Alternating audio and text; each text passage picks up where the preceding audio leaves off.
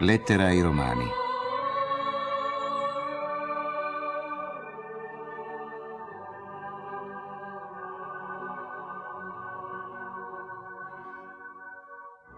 Paolo, servo di Gesù Cristo, chiamato Apostolo, consacrato al Vangelo di Dio, Vangelo che egli aveva preannunciato per mezzo dei suoi profeti, negli scritti sacri riguardo al figlio suo, nato dalla stirpe di Davide, secondo la natura umana, costituito figlio di Dio con potenza secondo lo spirito di santificazione, mediante la resurrezione dai morti.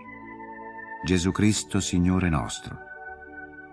Per mezzo di Lui abbiamo ricevuto la grazia e la missione apostolica per portare all'obbedienza della fede tutti i gentili a gloria del suo nome, tra i quali siete anche voi, chiamati da Gesù Cristo a tutti coloro che si trovano in Roma, amati da Dio, chiamati santi.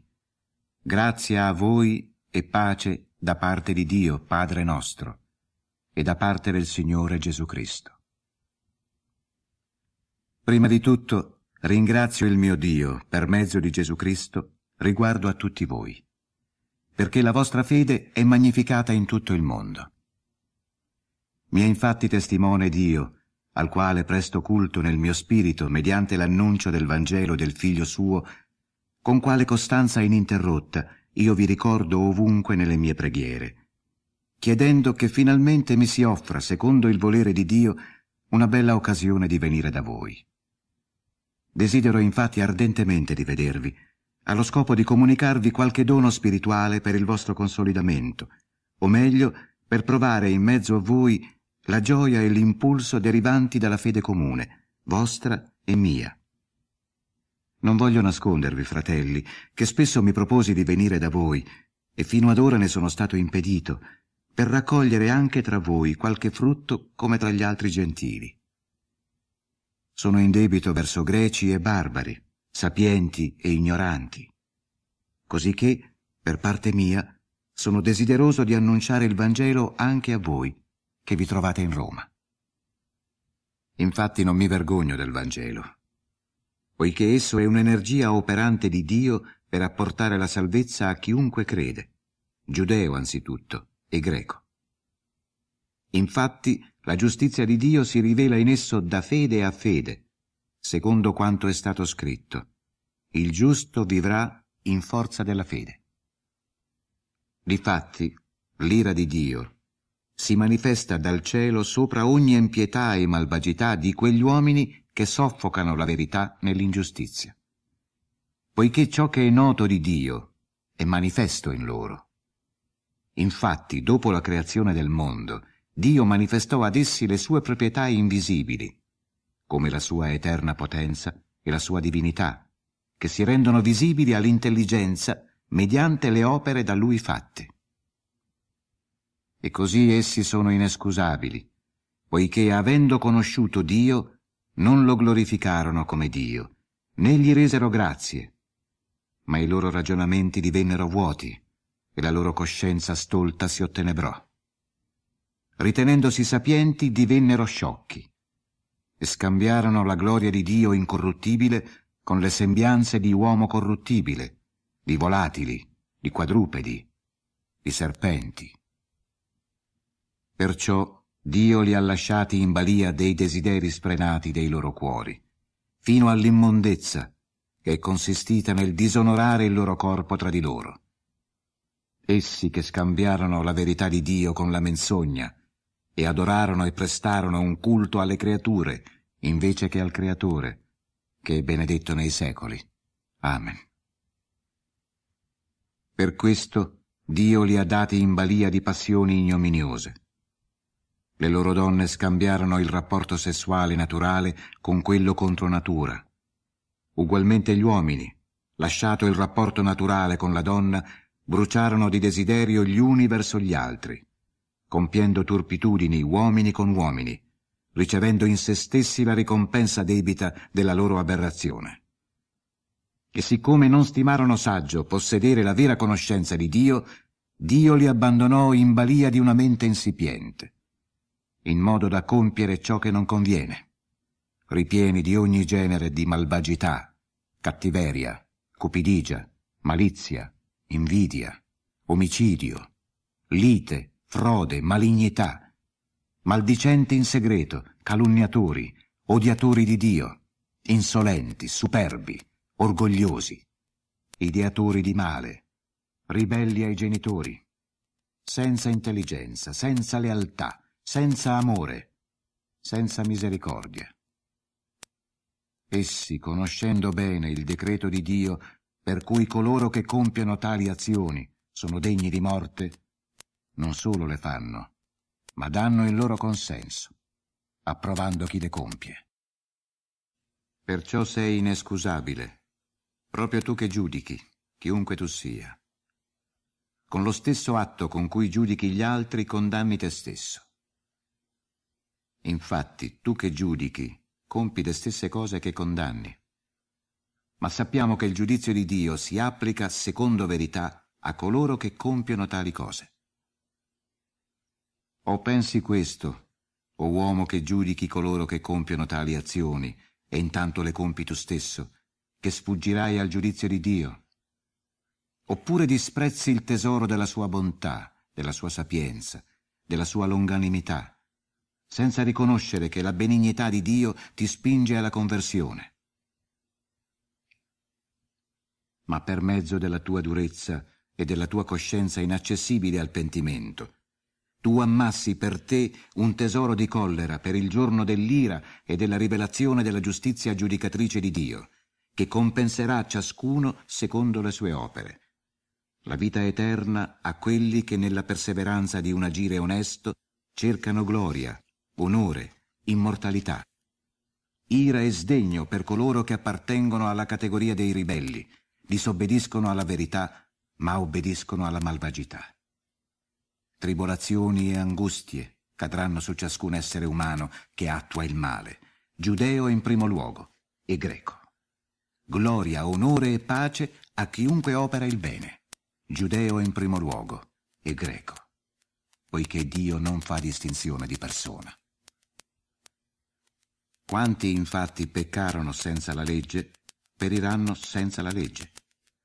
Parimenti, quanti peccarono con la legge, saranno giudicati secondo la legge. Infatti, non coloro che ascoltano la legge sono giusti davanti a Dio, ma coloro che la mettono in pratica saranno dichiarati giusti. Infatti, tutte le volte che i pagani che non hanno la legge praticano le azioni prescritte dalla legge seguendo il dettame della natura, essi, pur non avendo la legge, sono legge per se stessi. Essi mostrano che l'opera voluta dalla legge è scritta nei loro cuori, dato che la loro coscienza rende loro testimonianza, e i loro ragionamenti si accusano o difendono tra di loro, nel giorno in cui Dio giudicherà i segreti degli uomini secondo il mio Vangelo, per mezzo di Gesù Cristo. Se poi tu ti vanti di essere giudeo, ti appoggi alla legge e ti glori in Dio, conosci ciò che Dio vuole e istruito dalla legge distingui le cose migliori e hai la persuasione di essere guidatore di ciechi, luce di quelli che sono nelle tenebre, dottore di ignoranti, maestro di fanciulli, possedendo nella legge il paradigma della scienza e della verità. Tu che istruisci gli altri, non istruisci te stesso. Tu che proclami che non si deve rubare, rubi? Tu che dici che non si deve compiere adulterio, lo compi? Tu che hai in orrore gli idoli, spogli i templi? Tu, vantandoti della legge, mediante la trasgressione della legge disonori Dio. Il nome di Dio, per causa vostra, infatti, viene bestemmiato in mezzo ai pagani, come è stato scritto. La circoncisione, infatti, ha un'utilità se tu metti in pratica la legge. Ma se tu sei prevaricatore della legge, la tua circoncisione diventa incirconcisione. E allora, se un incirconciso pratica le opere della legge, la sua incirconcisione non gli varrà forse come circoncisione? E il fisicamente incirconciso che osserva la legge condannerà te che con i precetti e la circoncisione trasgredisci la legge. Infatti, il vero giudeo non sta nell'apparenza esterna, né la vera circoncisione è quella che appare nella carne, ma il vero giudeo lo è al di dentro, e la vera circoncisione è quella del cuore, secondo lo spirito, non secondo la lettera. Questi ha la lode non dagli uomini, ma da Dio.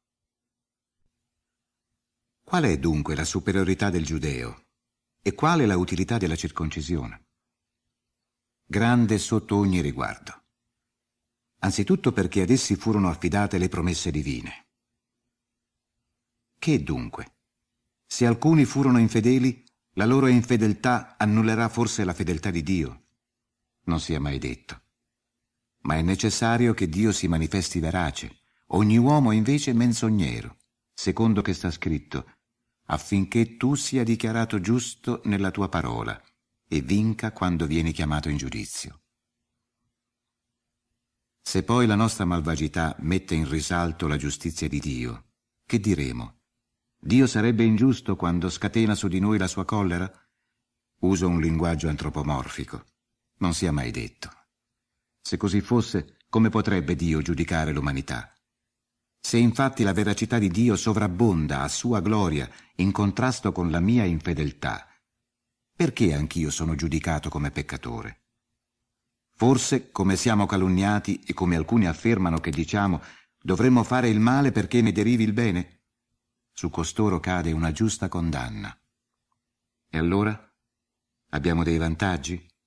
Niente affatto. Affermammo prima, infatti, accusando, che giudei e greci sono tutti sotto il dominio del peccato, come sta scritto.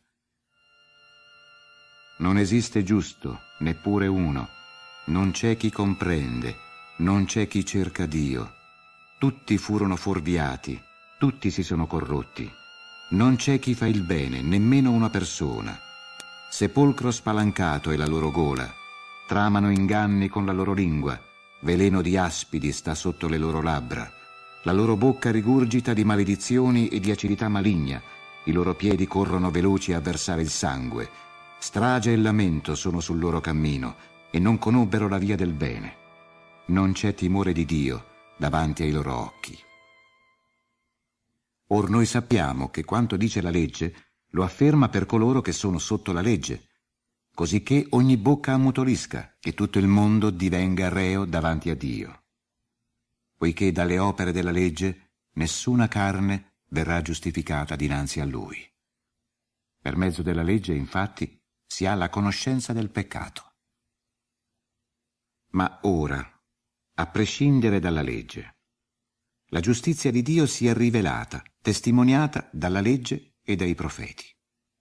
La giustizia di Dio, per mezzo della fede in Gesù Cristo, per tutti coloro che credono, poiché non c'è distinzione.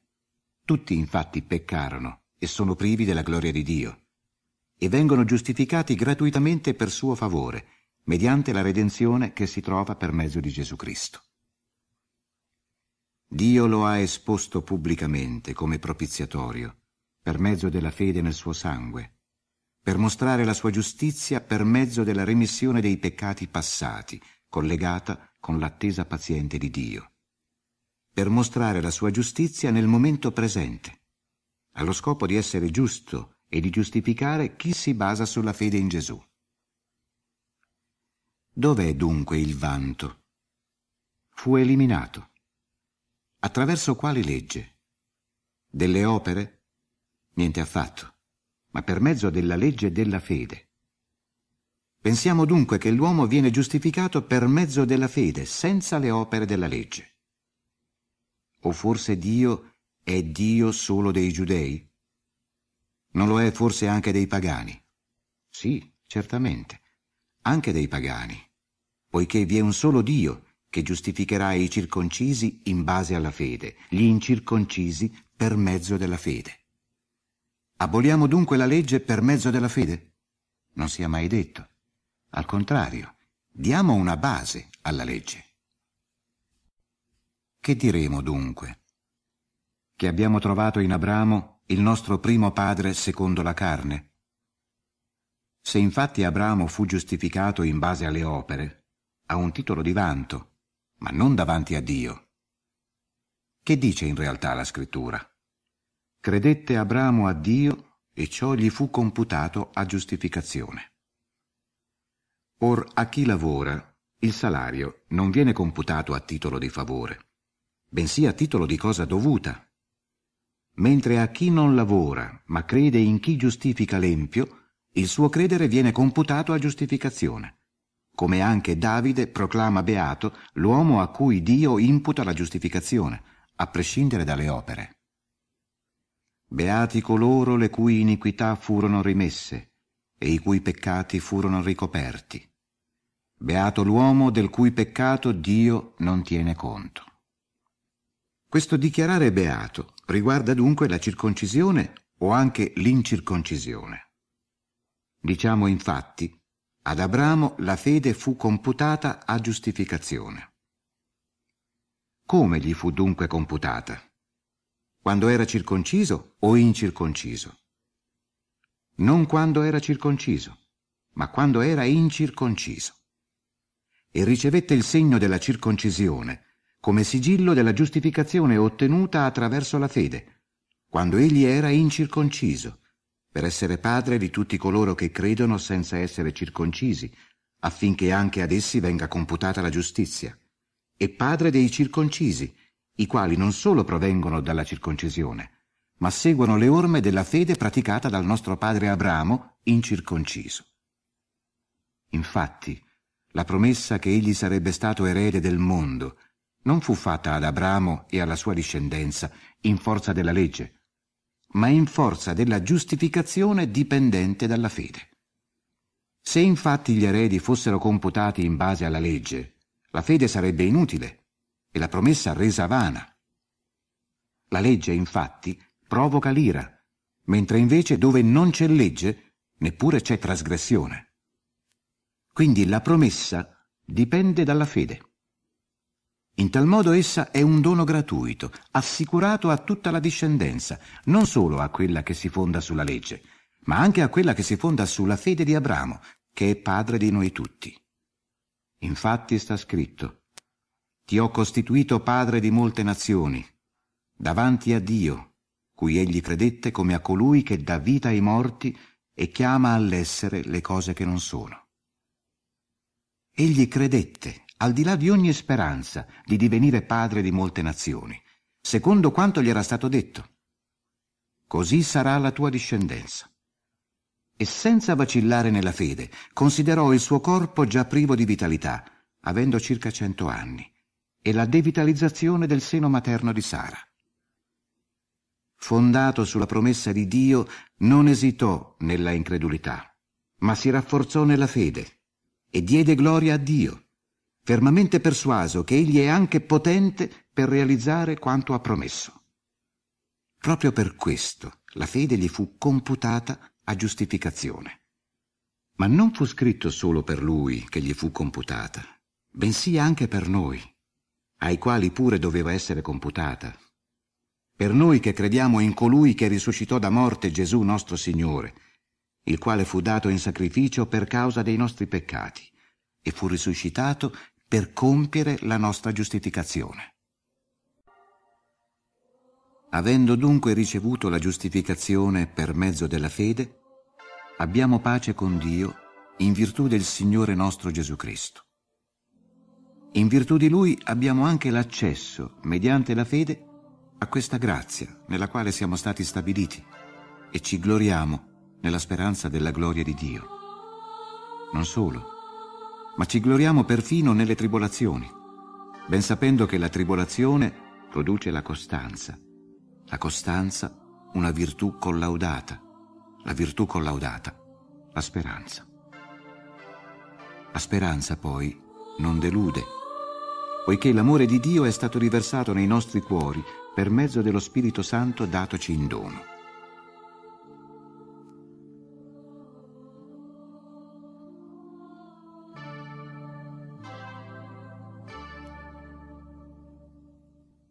Infatti, quando noi eravamo ancora senza forze, Cristo, al tempo stabilito, morì per gli empi. In realtà, a fatica, uno è disposto a morire per un giusto, e per una persona da bene uno oserebbe forse morire. Ma Dio ci dà prova del suo amore per noi nel fatto che mentre ancora eravamo peccatori, Cristo morì per noi. A maggior ragione, dunque, giustificati come ora siamo per mezzo del suo sangue, saremo da lui salvati dall'ira. Se infatti, quando eravamo nemici, noi fummo riconciliati con Dio in virtù della morte del figlio suo, quanto più, una volta riconciliati, saremo salvati per mezzo della sua vita. E non solo questo, ma ci gloriamo pure in Dio per mezzo del Signore nostro Gesù Cristo, in virtù del quale adesso abbiamo ricevuto la riconciliazione. Perciò, come a causa di un solo uomo il peccato entrò nel mondo e attraverso il peccato la morte, così la morte dilagò su tutti gli uomini per il fatto che tutti peccarono. Fino alla legge, infatti, c'era il peccato nel mondo ma un peccato non viene imputato non essendoci legge. Ma la morte esercitò il suo dominio incontrastato, da Adamo fino a Mosè, anche su coloro che non peccarono, a causa di quella loro affinità con la trasgressione di Adamo, il quale è figura del futuro Adamo. Ma il dono di grazia non è come la caduta. Se infatti per la caduta di uno i molti morirono, molto più sovrabbondò la benevolenza di Dio e il dono nella benevolenza di un solo uomo, Gesù Cristo, verso i molti. E non è del dono come per il peccato di uno solo. Infatti, il giudizio proveniente da uno solo sfocia in condanna. Invece il dono di grazia, partendo dai molti peccati, sfocia in giustificazione. Se dunque per la trasgressione di uno solo la morte regnò a causa di quello solo, quanto più coloro che ricevono l'abbondanza della benevolenza e il dono della giustizia regneranno nella vita a causa del solo Gesù Cristo. Dunque, come a causa della colpa di uno solo si ebbe in tutti gli uomini una condanna, così anche attraverso l'atto di giustizia di uno solo si avrà in tutti gli uomini la giustificazione di vita. Come infatti, a causa della disobbedienza di un solo uomo, i molti furono costituiti peccatori, così anche per l'obbedienza di uno solo i molti saranno costituiti giusti. La legge subentrò affinché si moltiplicasse la trasgressione. Ma dove si moltiplicò il peccato, sovrabbondò la grazia, affinché, come regnò il peccato nella morte, così anche la grazia regni mediante la giustificazione per la vita eterna, in grazia di Cristo nostro Signore. Che diremo dunque? Dobbiamo rimanere aderenti al peccato perché abbondi la grazia? Non sia mai detto. Noi che morimmo al peccato, come vivremo ormai in esso? O ignorate forse che tutti quelli che fummo battezzati per unirci a Cristo Gesù, Fummo battezzati per unirci alla sua morte.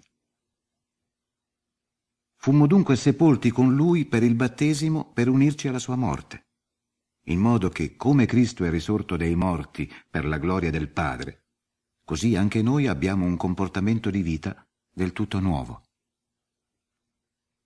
Se infatti siamo diventati un medesimo essere insieme con Lui per l'affinità con la sua morte, lo saremo pure per l'affinità con la sua resurrezione.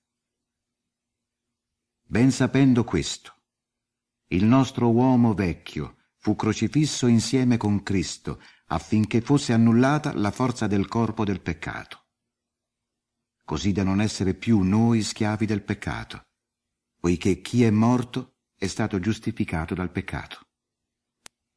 Se noi morimmo con Cristo, crediamo che anche vivremo con Lui, ben sapendo che Cristo, risorto dai morti, non muore più. La morte non eserciterà più alcun dominio su di lui. Egli infatti morì, e morì al peccato una volta per sempre. Ora invece egli vive, e vive per Dio. Così anche voi reputate voi stessi come morti al peccato e viventi per Dio in unione con Gesù Cristo. Non regni dunque il peccato nel vostro corpo mortale, portandovi ad obbedire ai suoi impulsi sfrenati. E non presentate le vostre membra come armi di iniquità per il peccato, ma offrite voi stessi a Dio come viventi, dopo essere stati morti, e le vostre membra come armi di giustizia per il Dio. Il peccato, infatti, non avrà dominio su di voi. Infatti non siete sotto l'influsso della legge, ma della grazia. E allora? Dovremmo peccare per il fatto che non siamo sotto la legge, ma sotto la grazia? Non sia mai detto. Non sapete che se vi fate schiavi obbedendo di qualcuno, siete schiavi di quello a cui obbedite, sia del peccato per la morte, sia dell'obbedienza per la giustificazione? Siano rese grazie a Dio, perché già schiavi del peccato obbediste di cuore a quella forma di dottrina che vi fu tramandata. Liberati dal peccato foste asserviti alla giustificazione. Parlo in termini umani a causa della debolezza della vostra carne. Come infatti offriste le vostre membra in servizio alla immondezza e alla iniquità per l'iniquità, così ora offrite le vostre membra in servizio della giustizia per la santificazione. Quando eravate schiavi del peccato, eravate liberi in rapporto alla giustificazione. Quale frutto raccoglieste allora in quelle cose di cui ora arrossite?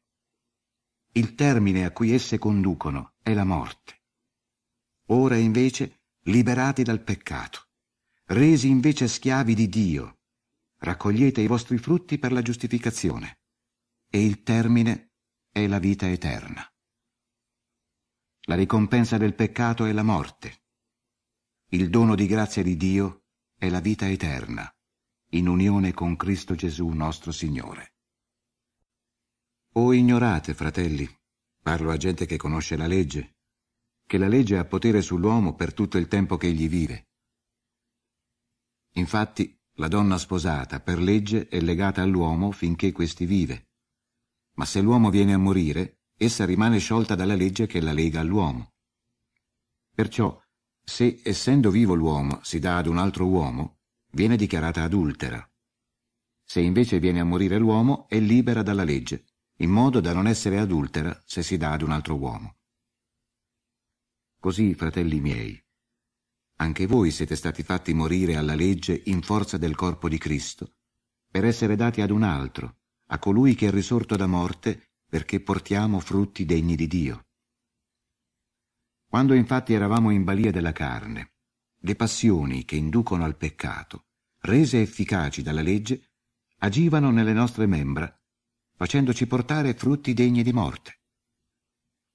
Adesso invece siamo stati sottratti all'effetto della legge, morti a quell'elemento di cui eravamo prigionieri, affinché serviamo a Dio nell'ordine nuovo dello Spirito e non in quello vecchio della lettera. Che diremo allora? La legge è peccato? Non sia mai detto. Ma io non conobbi peccato se non attraverso la legge. Non avrei infatti conosciuto il desiderio passionale se la legge non dicesse non desiderare. E il peccato, trovato un punto di appoggio mediante il comando, ha suscitato in me tutti i desideri passionali. Il peccato, infatti, senza la legge è morto. Ma io un tempo senza la legge vivevo, ma venuto il comando, il peccato si destò a vita, ma io morii. E il precetto che doveva darmi la vita divenne per me causa di morte. Il peccato, infatti, trovato un punto di appoggio, per mezzo del comandamento mi sedusse e per suo mezzo mi uccise. Quindi la legge è santa, il comandamento è santo, giusto e buono. Ciò che è buono divenne morte per me? Non sia mai detto. Ma il peccato, per manifestarsi peccato, per mezzo di ciò che è buono, opera in me la morte, per diventare peccaminoso al massimo per mezzo del comandamento. Sappiamo infatti che la legge è spirituale, io invece sono di carne, venduto schiavo del peccato. Non capisco infatti quello che faccio, non eseguo ciò che voglio, ma faccio quello che odio. E se faccio ciò che non voglio, riconosco la bontà della legge. Or non sono già io a farlo, ma il peccato inabitante in me. So infatti che non abita in me, e cioè nella mia carne, il bene, poiché volere è a mia portata, ma compiere il bene no. Infatti non faccio il bene che voglio, bensì il male che non voglio. Questo compio. Or se faccio ciò che non voglio, non sono già io a farlo, ma il peccato che abita in me. Trovo infatti questa legge, che quando voglio compiere il bene è il male che incombe su di me. Mi compiaccio della legge di Dio secondo l'uomo interiore, ma vedo una legge diversa nelle mie membra che osteggia la legge della mia mente e mi rende schiavo alla legge del peccato che sta nelle mie membra. Uomo infelice che sono. Chi mi libererà dal corpo che porta questa morte? Grazie a Dio per mezzo di Cristo nostro Signore. Dunque allora io stesso da una parte con la mente servo alla legge di Dio, dall'altra con la carne servo alla legge del peccato. Ma ora non c'è nessun elemento di condanna per coloro che sono uniti a Gesù Cristo. Infatti la legge dello Spirito della vita in Gesù Cristo ti liberò dalla legge del peccato e della morte. Ciò che infatti era impossibile per la legge, ciò in cui essa era debole a causa della carne, è stato reso possibile. Dio, avendo inviato il proprio figlio in uno stato di affinità con la carne del peccato e per il peccato, condannò il peccato nella carne, affinché ciò che è giusto nella legge trovasse il suo compimento in noi, che non ci regoliamo secondo la carne, ma secondo lo Spirito. Coloro infatti che sono secondo la carne pensano e aspirano alle cose proprie della carne. Quelli invece che sono secondo lo Spirito pensano e aspirano alle cose proprie dello Spirito. Le aspirazioni della carne conducono alla morte, mentre le aspirazioni dello Spirito sono vita e pace. Poiché i desideri della carne sono in ostilità verso Dio, non si sottomettono alla legge di Dio, né lo possono fare. Pertanto, coloro che sono nella carne non possono piacere a Dio. Ma voi non siete in relazione con la carne, ma con lo Spirito, dal momento che lo Spirito di Dio abita in voi. Se qualcuno non ha lo Spirito di Cristo, non gli appartiene. Se poi Cristo è in voi, il corpo è morto a causa del peccato, ma lo Spirito è vita in vista della giustificazione. Or se lo spirito di colui che resuscitò Gesù da morte abita in voi, colui che resuscitò da morte Cristo Gesù darà la vita anche ai vostri corpi mortali, in forza dello spirito che abita in voi. Perciò, fratelli, non siamo debitori verso la carne, così da vivere secondo la carne, poiché se vivrete secondo la carne, morrete. Se invece con lo spirito ucciderete le azioni del corpo, vivrete. Infatti, tutti coloro che si lasciano guidare dallo Spirito di Dio sono figli di Dio. Non riceveste infatti uno spirito di schiavitù da essere di nuovo in stato di timore, ma riceveste lo spirito di adozione a figli, in unione con il quale gridiamo Abba, Padre. Lo Spirito stesso attesta al nostro spirito che siamo figli di Dio. Se figli, anche eredi, eredi di Dio, coeredi di Cristo, purché soffriamo insieme a Lui, per poter essere con Lui glorificati. Penso infatti che le sofferenze del tempo presente non hanno un valore proporzionato alla gloria che si manifesterà in noi. L'attesa spasmodica delle cose create sta infatti in aspettativa della manifestazione dei figli di Dio.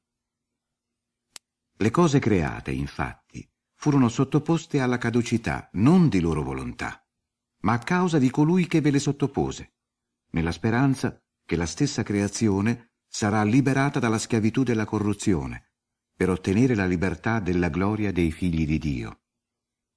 Sappiamo infatti che tutta la creazione geme e soffre unitamente le doglie del parto fino al momento presente. Non solo essa, ma anche noi che abbiamo il primo dono dello Spirito, a nostra volta gemiamo in noi stessi, in attesa dell'adozione a figli, del riscatto del nostro corpo. Fummo infatti salvati nella speranza, ma una speranza che si vede non è più speranza. Chi infatti spera ciò che vede? Ma se noi speriamo ciò che non vediamo, stiamo in attesa mediante la costanza. Nello stesso modo anche lo Spirito, coadiuvandoci, viene in aiuto alla nostra debolezza. Infatti noi non sappiamo che cosa dobbiamo chiedere convenientemente, ma è lo Spirito stesso che prega per noi con gemiti inespressi. Ma colui che scruta i cuori sa quali sono i pensieri e le aspirazioni dello Spirito, poiché intercede per i santi secondo Dio. Sappiamo poi che per coloro che amano Dio tutto confluisce in bene per coloro che secondo il piano di Dio si trovano ad essere chiamati. Poiché coloro che da sempre egli ha fatto oggetto delle sue premure, li ha anche predeterminati ad essere conformi all'immagine del figlio suo, affinché egli sia il primogenito tra molti fratelli. Coloro che predeterminò anche chiamò. Quelli che chiamò questi anche giustificò. Quelli poi che giustificò, anche glorificò. Che diremo riguardo a queste cose? Se Dio è per noi, chi potrebbe essere contro di noi? Lui che non ha risparmiato il proprio figlio, ma lo ha dato in sacrificio per noi tutti, come non ci darà in dono insieme a lui tutte le cose? Chi si farà accusatore contro gli eletti di Dio? Dio che li dichiara giusti. Chi li condannerà? Gesù Cristo che è morto, anzi che è risuscitato, lui che siede alla destra di Dio, lui che intercede in nostro favore. Chi ci separerà dall'amore di Cristo? La tribolazione, l'angoscia, la persecuzione, la fame, la nudità, i pericoli, la spada secondo quanto sta scritto. Per causa tua siamo messi a morte tutto il giorno. Fummo reputati come pecore da macello. Ma in tutte queste cose noi stravinciamo in grazia di colui che ci amò.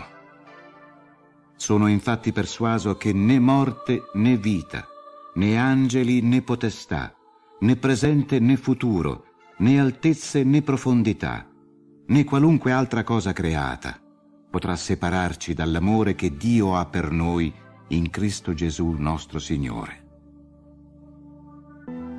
Dico la verità in Cristo, non mentisco, e la mia coscienza me lo attesta in unione con lo Spirito Santo. Ho un grande dolore, un travaglio continuo nel mio cuore. Desidererei infatti di essere votato alla maledizione divina, e di essere io personalmente separato da Cristo in favore dei miei fratelli, che sono della mia stessa stirpe secondo la carne. Essi sono israeliti. Loro è l'adozione a figli, la gloria, le alleanze. A loro è stata data la legge, il culto, le promesse, i patriarchi. Da loro proviene Cristo secondo la sua natura umana, egli che domina tutto, è Dio, benedetto nei secoli. Amen. Non che sia caduta in vano la parola di Dio. Infatti non tutti quelli che discendono da Israele sono Israele, né per il fatto che discendono da Abramo sono tutti figli suoi, ma in Isacco sarà la tua discendenza. Cioè, non i figli della carne sono figli di Dio, ma i figli della promessa saranno computati come discendenza. E la promessa suona così. In questo tempo ritornerò e Sara avrà un figlio. Ma non solo, anche Rebecca ebbe prole da uno solo, Isacco padre nostro.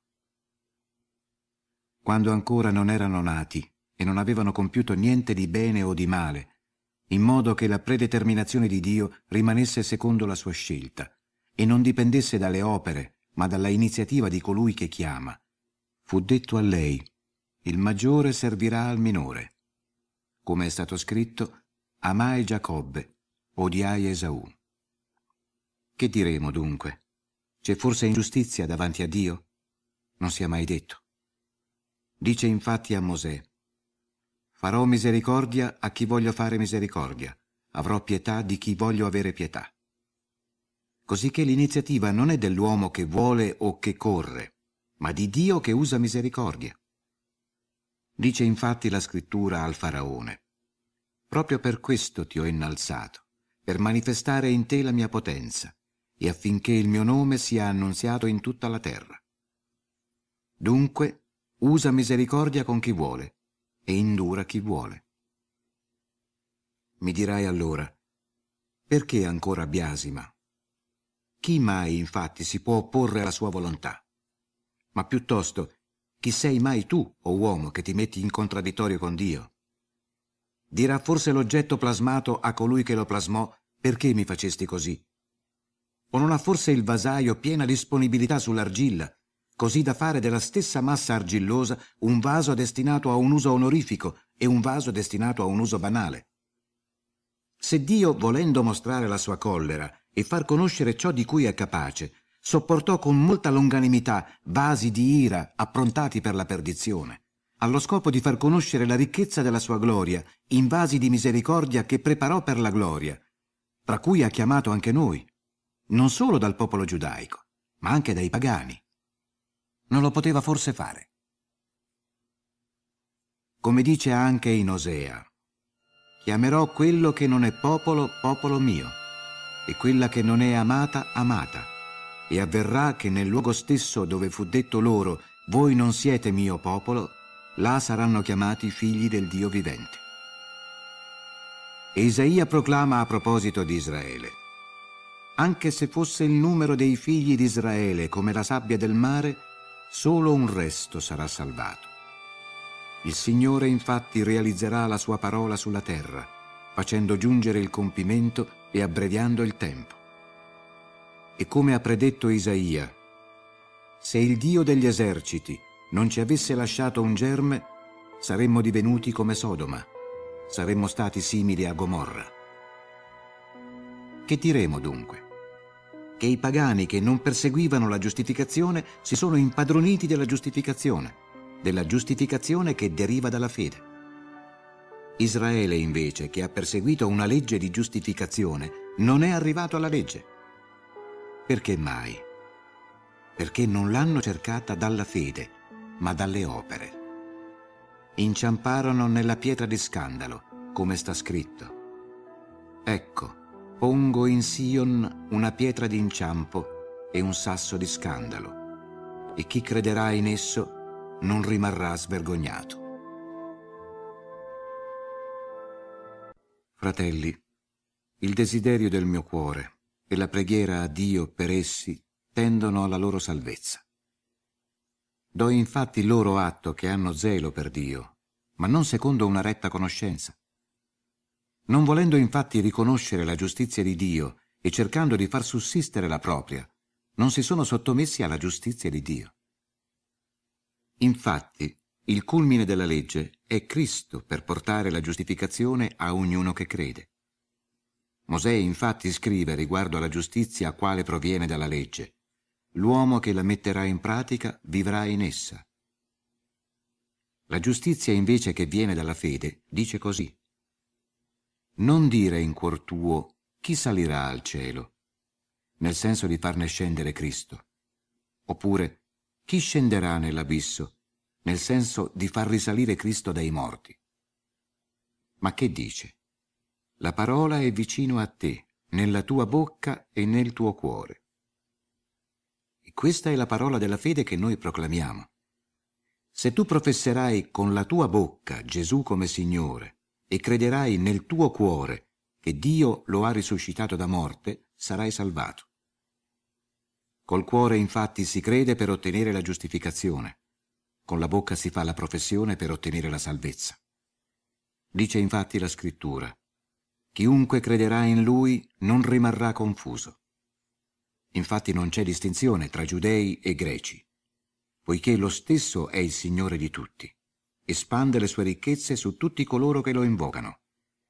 E chiunque avrà invocato il nome del Signore sarà salvato. Ma come avrebbero potuto invocare uno nel quale non credettero? Come avrebbero potuto credere in uno che non udirono? come potrebbero aver udito senza uno che annuncia? Come avrebbero potuto annunciare se non fossero stati inviati? Come sta scritto, quanto belli sono i piedi di coloro che portano il buon annuncio del bene. Ma non tutti obbedirono al buon annuncio. Isaia infatti dice, Signore, chi mai credette alla nostra predicazione? Ora, la fede dipende dalla predicazione. La predicazione si realizza per mezzo della parola di Cristo. Ma io dico, non hanno forse udito? Tutt'altro. La loro voce ha risuonato su tutta la terra. Le loro parole sono giunte fino ai confini della terra abitata. Però domando, Israele non ha forse compreso? Mosè per primo dice, Io provocherò la vostra gelosia nei riguardi di una non nazione, ecciterò il vostro dispetto nei riguardi di una nazione insensata. Isaia poi osa aggiungere, Sono stato trovato da quelli che non mi cercavano, sono divenuto manifesto a quelli che non mi interrogavano. Invece, riguardo a Israele, dice, Per tutto il giorno stesi le mie mani a un popolo che disubbidiva e si ribellava. Mi dico allora, Dio ripudiò forse il suo popolo? Non sia mai detto. Infatti io stesso sono un israelita, della discendenza di Abramo, della tribù di Beniamino. Dio non ripudiò il suo popolo, da lui eletto nella sua prescenza. O non sapete che cosa dice la scrittura a proposito di Elia, quando questi interpella Dio contro Israele? Signore, uccisero i tuoi profeti, demolirono i tuoi altari fin dalle fondamenta. Unico superstite sono rimasto io, ed essi cercano di togliermi la vita. Ma che cosa dice la risposta divina? Riservai per me settemila uomini, i quali non piegarono i ginocchi davanti a Baal. Ugualmente, anche al presente, vi è un residuo scelto per grazia. Ma se c'è per grazia, non è in forza delle opere, altrimenti la grazia non sarebbe più grazia. Che dunque? Quello che Israele cerca non l'ha ottenuto. L'hanno ottenuto invece gli eletti. Gli altri furono induriti, secondo quanto sta scritto.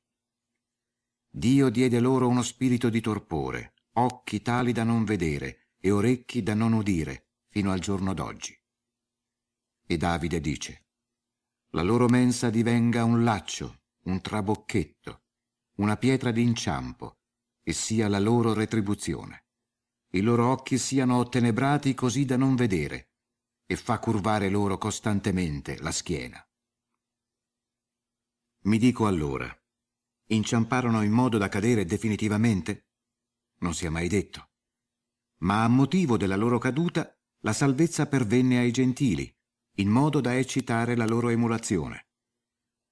Ma se la loro caduta è una ricchezza per il mondo e la loro perdita una ricchezza per i gentili, quanto più lo sarà la loro totalità. A voi gentili io dico, in qualità di apostolo dei gentili, onoro il mio ministero, nella speranza di poter provocare a emulazione coloro che sono del mio sangue e salvare alcuni di essi. Se infatti la loro ripulsa è riconciliazione per il mondo, che cosa sarà mai la loro riammissione se non una risurrezione? Se infatti sono sante le primizie, lo è anche la massa della pasta, e se la radice è santa, lo sono anche i rami. Se ora alcuni rami sono stati tagliati via, e tu, essendo un olivastro selvatico, sei stato innestato al posto loro, venendo così a partecipare della linfa che proviene dalla radice dell'olivo, non ti gloriare a discredito dei rami. Poiché se tu ti glori, non sei tu a sostenere la radice, ma è la radice che sostiene te. Dirai comunque, i rami furono tagliati via perché io fossi innestato. Bene. Essi furono tagliati via a causa della loro mancanza di fede, mentre tu stai in piedi in forza della fede. Non ti abbandonare all'orgoglio, ma temi. Se Dio infatti non risparmiò i rami naturali, non risparmierà neppure te. Vedi dunque la bontà e la severità di Dio, la severità nei riguardi di coloro che sono caduti, la bontà di Dio nei riguardi tuoi se tu rimani aderente a questa bontà, altrimenti tu pure sarai tagliato via. Anch'essi, se non rimarranno nella loro incredulità, saranno innestati. Dio infatti ha la potenza di innestarli di nuovo. Se tu in effetti sei stato tagliato via da un olivastro che era secondo la tua natura, e contro la tua natura sei stato innestato in una magnifica pianta di olivo, quanto a maggior ragione saranno innestati nel proprio olivo coloro che sono della sua stessa natura. Non voglio infatti che ignoriate, fratelli, il piano misterioso di Dio, in modo che non vi insuperbiate in voi stessi. L'indurimento parziale di Israele è in atto fino a che la totalità dei gentili sia entrata nel regno. E così tutto Israele sarà salvato, come sta scritto. Da Sion uscirà il Salvatore. Egli allontanerà le impietà da Giacobbe, e questo è il patto mio con loro, quando toglierò i loro peccati. Per quanto riguarda il Vangelo, sono nemici a vostro vantaggio, ma per quanto riguarda l'elezione sono amati a causa dei padri, poiché i doni e la chiamata di Dio sono irrevocabili. Come infatti voi una volta disobbediste a Dio, ed ora siete stati fatti oggetto di misericordia per la loro disobbedienza, così anch'essi sono ora divenuti disobbedienti in vista della misericordia da usarsi verso di voi, affinché anch'essi ottengano misericordia. Dio infatti ha rinchiuso tutti nella disobbedienza, per usare misericordia a tutti.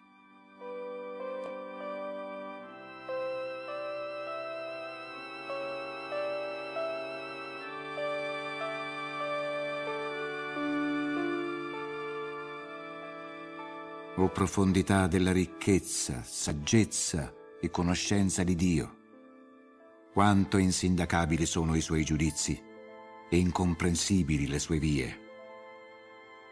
Chi conobbe infatti la mente del Signore? O chi fu suo consigliere? O chi gli dette per primo perché ne possa avere il contraccambio? Poiché tutte le cose provengono da Lui, esistono in grazia di Lui, tendono a Lui. A Lui gloria per i secoli. Amen.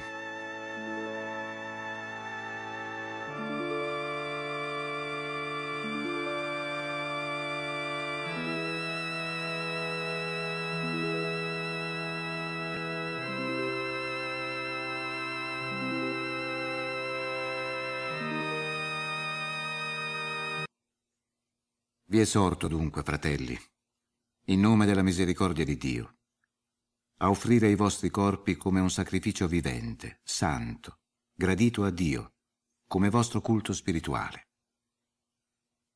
Non uniformatevi al mondo presente, ma trasformatevi continuamente nel rinnovamento della vostra coscienza, in modo che possiate discernere che cosa Dio vuole da voi, cos'è buono, a Lui gradito e perfetto. Dico infatti, per la grazia a me concessa, a ciascuno che si trova tra voi, di non sovraestimarsi più del giusto, ma di nutrire una stima saggia di sé, secondo la misura di fede che Dio ha assegnato a ciascuno. Come infatti in un solo corpo troviamo molte membra, e le varie membra non hanno tutte le stesse funzioni, così noi, pur essendo molti, formiamo in Cristo un unico corpo, ciascuno membro degli altri. Siamo in possesso di doni differenti secondo la benevolenza riversata su di noi, sia che si tratti di profezia, secondo la proporzione della fede, sia che si tratti del ministero, per servire, o di chi insegna, per l'insegnamento, o di chi esorta, per l'esortazione. Chi distribuisce elargizioni lo faccia con autentica semplicità. Chi dirige lo faccia con sollecitudine. Chi esercita la misericordia lo faccia con gioia. L'amore è incompatibile con l'ipocrisia. Aborrite il male, aderite con tutte le forze al bene. Amatevi cordialmente con amore di fratelli, prevenitevi vicendevolmente nella stima. Siate solleciti e non pigri, ferventi nello spirito. Servite il Signore. Abbiate gioia nella speranza, Siate costanti nelle avversità, assidui nella preghiera. Prendete parte alle necessità dei santi, praticate a gara l'ospitalità.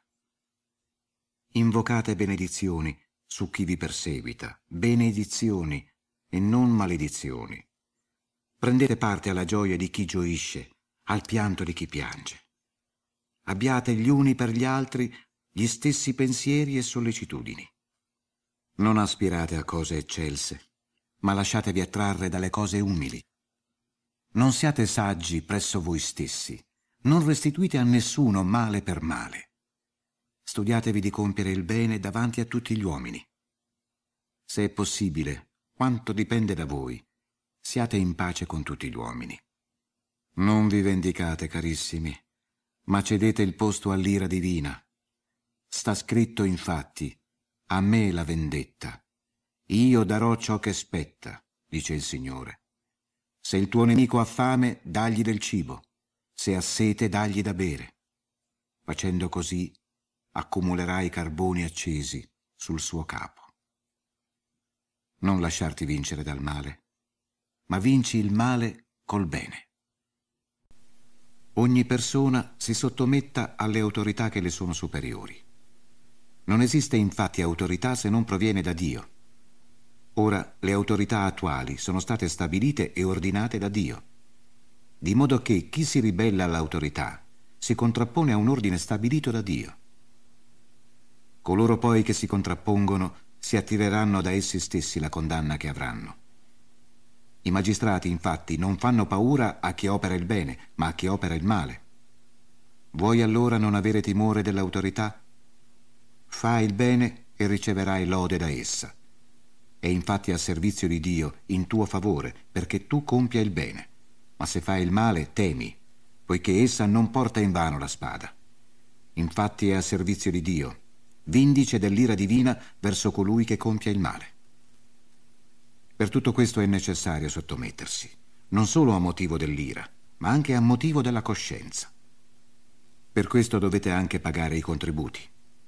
Sono infatti servitori pubblici di Dio e si applicano costantemente a questo compito. Date a tutti ciò che è loro dovuto. Il contributo a chi è dovuto il contributo, l'imposta a chi è dovuta l'imposta, il rispetto a chi è dovuto il rispetto, l'onore a chi è dovuto l'onore. Non abbiate debiti con nessuno se non quello di amarvi gli uni gli altri. Chi infatti ama l'altro compie la legge.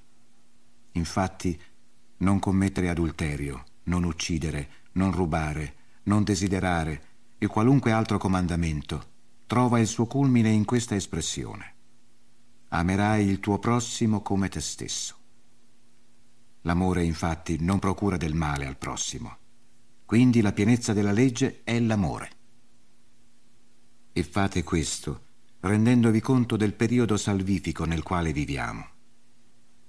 È tempo ormai per voi di svegliarvi dal sonno. Adesso infatti la nostra salvezza è più vicina che non quando demmo l'assenso della fede. La notte è avanzata nel suo corso, il giorno è imminente. Perciò mettiamo da parte le opere proprie delle tenebre e rivestiamoci delle armi della luce. Comportiamoci con la dignità che conviene a chi agisce di giorno. Non gozzoviglie o orge, non lussurie o impudicizie, non litigi o gelosie. Ma rivestitevi del Signore Gesù Cristo e non indulgete alla carne, seguendo i suoi impulsi sfrenati. Accogliete amichevolmente chi è debole nella fede, senza mettervi a discutere i suoi pensieri. Chi crede pienamente pensa di poter mangiare di tutto. Colui invece che è debole nella fede mangia solo legumi. Chi mangia non disprezzi chi non mangia. Chi non mangia non condanni chi mangia. Dio infatti lo ha accolto amichevolmente. E chi sei tu che giudichi un domestico altrui? Che stia in piedi o cada, riguarda il suo padrone, e starà in piedi poiché il Signore ha la forza di sostenerlo. C'è chi ritiene un giorno differente dall'altro, c'è chi ritiene uguale ogni giorno. Ciascuno approfondisca le proprie convinzioni. Chi si dà pensiero del giorno si dà pensiero per il Signore. Chi mangia lo fa per il Signore, poiché rende grazie a Dio. E anche chi non mangia, non mangia per il Signore e rende grazie a Dio. In effetti, nessuno di noi vive per se stesso, né muore per se stesso. Se viviamo, viviamo per il Signore. Se moriamo, moriamo per il Signore. Quindi sia che viviamo, sia che moriamo, siamo sempre del Signore. Per questo infatti Cristo morì e visse, per esercitare il suo dominio sui morti e sui vivi. Ma tu perché giudichi il tuo fratello? O perché disprezzi il tuo fratello? Tutti infatti saremo presentati al tribunale di Dio. Sta scritto infatti, io vivo, dice il Signore. Davanti a me si piegherà ogni ginocchio e ogni lingua riconoscerà Dio. E allora ciascuno di noi renderà conto a Dio per se stesso. Non giudichiamoci più gli uni gli altri. Piuttosto datevi pensiero di una cosa, di non porre al fratello inciampo o scandalo. So con certezza, e ne sono persuaso nel Signore Gesù, che niente è impuro di per se stesso, se non che per chi giudica che una cosa è impura, per lui lo è. Perciò se tuo fratello è addolorato a causa del cibo, tu non ti comporti più secondo l'amore, non mandare in rovina per il tuo cibo colui per il quale Cristo è morto. Non sia dunque denigrato ciò che per voi è bene. Il regno di Dio, infatti, non è cibo o bevanda, ma giustificazione e pace e gioia nello Spirito Santo. Chi serve a Cristo in queste cose è gradito a Dio e accetto agli uomini. Perciò diamoci da fare per le cose riguardanti la pace e la edificazione reciproca. Non distruggete a causa di un cibo l'opera di Dio. Tutto è puro, ma è male per chi mangia dando scandalo. Perciò è bene non mangiare carne, né bere vino, né fare alcunché per cui il tuo fratello possa prendere occasione di inciampo. Hai la fede, conservala in te stesso davanti a Dio. Beato chi non condanna se stesso in ciò che ha deciso di fare. Chi invece dubita, se mangia è già condannato poiché fa ciò non guidato dalla fede. Ora tutto ciò che non viene dalla fede è peccato. Noi che siamo i forti dobbiamo portare le fragilità dei deboli e non piacere a noi stessi. Ciascuno di noi piaccia al prossimo per il suo bene, in vista dell'edificazione. Anche Cristo, infatti, non piacque a se stesso, ma come sta scritto, gli oltraggi di quelli che ti oltraggiano sono caduti su di me. Infatti tutto quanto è stato scritto prima è stato scritto per nostro ammaestramento, in modo che per mezzo della costanza e della consolazione che ci vengono dalla scrittura, noi abbiamo la speranza. Il Dio della costanza e della consolazione vi conceda di avere nelle vostre relazioni reciproche le stesse aspirazioni secondo Gesù Cristo, in modo che con un solo cuore e un'unica bocca glorifichiate Dio e Padre del nostro Signore Gesù Cristo. Per questo accoglietevi a vicenda, come anche Cristo accolse noi, a gloria di Dio. Dichiaro infatti che Cristo è divenuto servitore dei circoncisi per la veracità di Dio, compiendo le promesse fatte ai padri.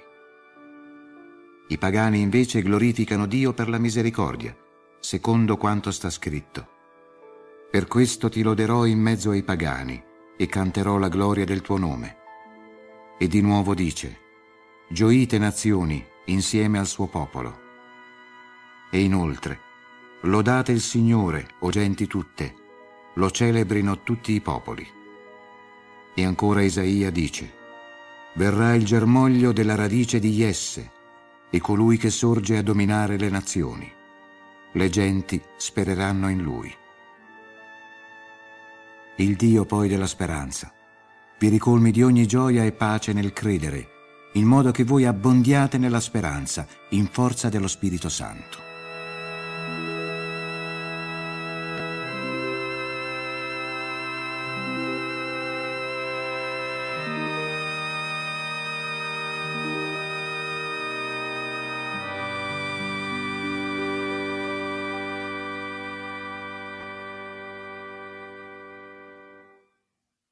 Io sono persuaso, fratelli miei, a vostro riguardo, che voi stessi siete ricolmi di bontà, ripieni di ogni scienza, in grado anche di ammonirvi reciprocamente.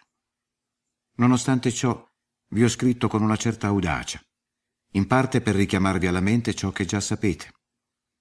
L'ho fatto in forza della benevolenza riversata su di me da Dio, perché io fossi ministro cultuale di Gesù Cristo nei riguardi dei pagani e prestassi il mio culto per quanto riguarda il Vangelo di Dio, affinché l'offerta sacrificale, rappresentata dai pagani, divenga accetta, santificata com'è per mezzo dello Spirito Santo.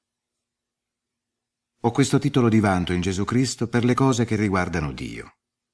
Non oserò infatti dire alcunché di queste cose se non le ha compiute Cristo per mezzo mio, affinché i pagani si sottomettano all'obbedienza in parole e in azioni, con la forza dei segni miracolosi e dei prodigi, con la potenza dello Spirito. E così, partendo da Gerusalemme e muovendomi a largo raggio fino all'Illirico, ho già condotto a termine l'annuncio del Vangelo di Cristo, facendomi però un punto d'onore di annunciare il Vangelo dove ancora non era giunto il nome di Cristo, in modo da non costruire sul fondamento già posto da un altro. Ma come sta scritto, lo vedranno quelli ai quali non era stato annunciato, e quelli che non ne avevano udito parlare comprenderanno. Per questo appunto sono stato impedito molte volte di venire da voi. Ora però non avendo più opportunità di lavoro in questa zona e avendo da molti anni un desiderio ardente di venire da voi quando mi recherò in Spagna, spero infatti di vedervi passando da voi e di essere da voi indirizzato colà, non prima però di aver assaporato un po' la vostra presenza. Per ora mi metto in viaggio verso Gerusalemme per rendere un servizio ai santi. È parso bene infatti alla Macedonia e alla Caia di fare una colletta per i poveri che si trovano tra i santi in Gerusalemme. È parso loro bene, poiché sono anche debitori verso di essi. Se infatti i gentili sono venuti a far parte dei loro beni spirituali, devono rendere loro un servizio sacro nelle loro necessità materiali. Quando avrò condotto a termine tutto questo e presentato loro ufficialmente questo frutto, mi recherò in Spagna, passando da voi. So che venendo tra voi verrò con la pienezza della benedizione di Cristo. Vi esorto poi, fratelli, per Gesù Cristo nostro Signore e per l'amore dello Spirito Santo, a lottare insieme a me nelle preghiere che per me rivolgete a Dio, affinché io sia liberato dagli increduli della Giudea e affinché il servizio che io presto a Gerusalemme risulti gradito ai santi, in modo che venendo a voi nella gioia, Dio voglia che possa riposarmi e rinfrancare il mio spirito con voi. Che il Dio della pace sia con tutti voi. Amen. Vi raccomando Febe, nostra sorella, che è diaconessa nella chiesa di Cencre. Accoglietela nel nome del Signore in maniera degna dei santi e assistetela in qualunque cosa abbia bisogno di voi, poiché anch'essa è stata di aiuto per molti e anche per me stesso. Salutate Prisca e Aquila, collaboratori miei in Cristo Gesù. Essi, per salvare la mia vita, hanno rischiato la testa. Non li ringrazio io soltanto, ma tutte le chiese dei gentili. Salutate anche la comunità che si raduna in casa loro. Salutate Epeneto, a me particolarmente caro, che rappresenta le primizie dell'Asia offerte a Cristo. Salutate Maria, che ha molto lavorato per voi. Salutate Andronico e Giunia, della mia stessa stirpe, i miei compagni di prigionia. Essi si sono segnalati tra gli apostoli e si sono uniti a Cristo prima di me. Salutate Ampliato, a me carissimo nel Signore. Salutate Urbano, nostro collaboratore in Cristo, e il nostro amato Stachi. Salutate Apelle, provetto in Cristo. Salutate quelli della casa di Aristobolo. Salutate Erodione della mia stessa stirpe. Salutate quelli della casa di Narcisso che sono nel Signore. Salutate Trifena e Trifosa che si danno da fare per il Signore. Salutate la carissima Perside che faticò molto per il Signore. Salutate Rufo, l'eletto del Signore, e la madre sua e mia. Salutate Asincrito, Flegonte, Erme, Patroba, Erma e i fratelli che sono con loro. Salutate Filologo e Giulia, Nereo e sua sorella, Olimpia e tutti i santi che sono con loro. Salutatevi reciprocamente col bacio santo. Vi salutano tutte le chiese di Cristo. Vi esorto poi, fratelli, a guardarvi dai fautori di discordia e intralci contro la dottrina che voi avete imparato. Evitateli. Gente come loro, infatti, non servono a Cristo nostro Signore, ma alla loro cupidigia, e con parole carezzevoli e promesse di benedizioni ingannano l'animo dei semplici. La fama della vostra obbedienza è giunta a tutti. Gioisco quindi per causa vostra, ma voglio che voi siate saggi per il bene e immuni dal male. Il Dio della pace schiaccerà Satana sotto i vostri piedi, presto. La benevolenza del Signore nostro Gesù sia con voi. Vi saluta Timoteo, mio collaboratore, Lucio, Giasone e Sosipatro, della mia stessa stirpe. Vi saluto nel Signore io, terzo, che ho scritto la lettera. Vi saluta Caio, ospite mio e di tutta la comunità. Vi saluta Erasto, tesoriere della città, e il fratello quarto.